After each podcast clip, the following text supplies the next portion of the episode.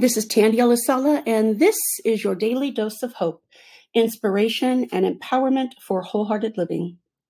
George Iles says, Hope is faith holding out its hand in the dark.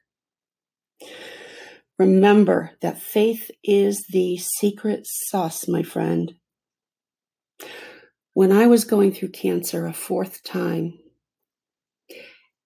and there were days that were so rough that I felt like I was going to die.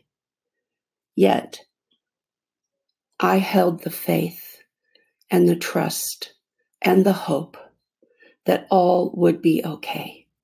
And I will tell you that that faith and that strong belief that I just knew, like I knew that I was going to be okay.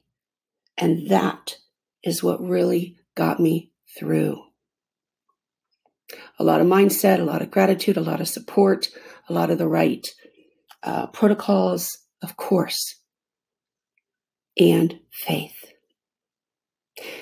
To get your daily dose of hope right delivered right to your inbox every day, head over to bit.ly forward slash DDO hope.